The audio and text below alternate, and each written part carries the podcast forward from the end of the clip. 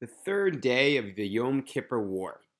Two religious soldiers, Hillel Unsdorfer and Ari Gessner, were sent to the Metzach outpost near the Suez Canal. Their position commanded the view of the entrance by land to the outpost. They started talking and reminisced about their common experiences in yeshiva high school. Afterwards, they tried to relieve the stress by taking guesses as to the length of the war. It's not a simple matter, Hillel said. Look at how many dead and wounded we have here. The number of healthy soldiers in the outpost only comes to 15 now. Ari was more optimistic. This story can't last more than a week. On Simchas Torah, with God's help, we'll be home, with all this behind us. Simchas Torah, of which year? Hill asked with a dour smile. The whole time, a rare silence reigned around them. Despite the quiet, Hill and Ari were concerned that something was about to happen. Maybe we should say Tehillim, Psalms, Ari suggested suddenly. Tehillim, echoed Hillel. Do you know any Tehillim by heart? We can begin with Psuke de Zimra, which we say every morning in Shachris in morning prayers. Ari answered with a smile. And why not? You have anything better to do? Hillel shook his head. Truth is, not really. And the two began, began reciting Tehillim. At first, each of them said it on his own. Afterwards, they decided to upgrade their plan, and each read a chapter aloud, as the other said it along with him in an undertone, his eyes focused on their surroundings. They alternated that way Hillel said a chapter of Tehillim aloud as Ari kept watch, and then vice versa. During that time, the Egyptians renewed their attacks on the outpost and shelled it with their artillery. From time to time, Egyptian commando squads attempted to infiltrate from the south, west, and north, but those attempts were thwarted by shooting from the soldiers in Metzach. At the same time, Egyptian forces that had infiltrated into Sinai attempted to cross the Pagisha Lexicon crossroads in order to get to the outposts. At a certain point, when Hillel's turn came to say a chapter of Tehillim, he suddenly heard Ari scream from the other side of the post, Hillel, come here quickly. Look what's going on there. Hillel ran there, and what he saw made his hair stand on end. A convoy of tanks and trucks was driving up the road leading to the outpost, with nothing blocking their way. They were only a several minute drive away. Hillel and Ari felt clearly, and even somewhat came to terms with the fact that those were the final moments of their lives. Hillel, terrified to the depth of his soul, began to eulogize himself with a form of black humor. I'm sure the Rosh Yeshiva will come to our houses to console our families. Nichum Avelim. At first, he'll sit at the side, sighing and crying, and afterwards, he'll tell them how I was okay. Before Ari finished the sentence, he burst into bitter tears. Hillel's eyes filled with tears as well, and he became choked up, barely able to get a word out.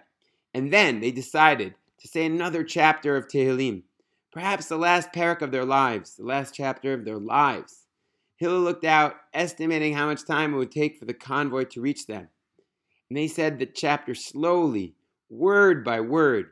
For the first time in his life, he understood what true prayer was, as his heart tried to understand the words his mouth was uttering. Lamnatseach mizmor la David, Hashem beyom tzara, Yashkevcha Hashem Elokei Yaakov, Yishlach Ezacha Mikodesh Umitzion Isadecha. For the conductor, Psalm of David, May Hashem answer you on the day of trouble. May the name of the God of Jacob fortify you. May he send you help from a sacred place, and may he support you from Zion. When he reached the end of the chapter, he paused for a second, and then with great fervor he cried out from the depth of his soul, El ve'el v'susim, v'anachnu b'shem Adonai Eloheinu naskir. Hema karam nafalo v'anachnu kamenu v'nitadad. Adonai Hoshia melech yanenu v'yam karenu.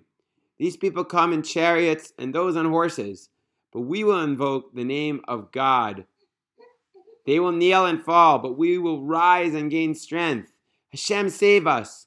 May the King answer us on the day we call. And then, just as those words left his lips, they suddenly heard a resounding boom. Right before their eyes, the lead tank and the truck behind it flew in the air. When they landed on the ground, they went up in flames. When the cloud of dust settled, Hill and Ari couldn't believe their eyes. The entire convoy did an about face and tried to flee. Just then, heavy fire opened on them from the Egyptian side of the canal, which caused truck after truck and tank after tank to go up in flames. The attacked Egyptians' convoy returned fire, causing heavy losses to those shooting from the other side of the canal. By that time, Hillel and Ari were completely confused. The convoy was an Egyptian one, and the fire hitting them was also Egyptian. Not long afterward, the mystery was solved. It turned out that several hours after the Egyptians crossed the Suez Canal and swept into Sinai, they spread out mines along the road leading to the post so that Israeli tanks wouldn't be able to reinforce the post. It seemed as if they forgot about the mines, or there was a lack of communication between the units, and the Egyptian convoy accidentally drove over the mines their forces had left.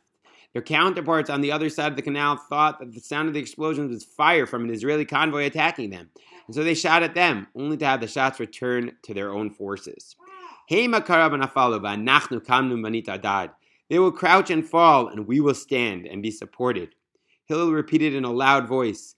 Awash with tears, Hillel and Ari fell on one another's shoulders with tears running down their faces, this time cathartic tears. When they recovered, Hillel said to Ari, Now I understand the verse.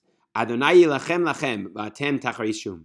Hashem will fight for you, and you will remain silent. Shemot 14 14. Thank you, Rabbi Tzvi Nakar from 24 7 for this amazing and true story. May we be privileged to understand the power of every word of true prayer.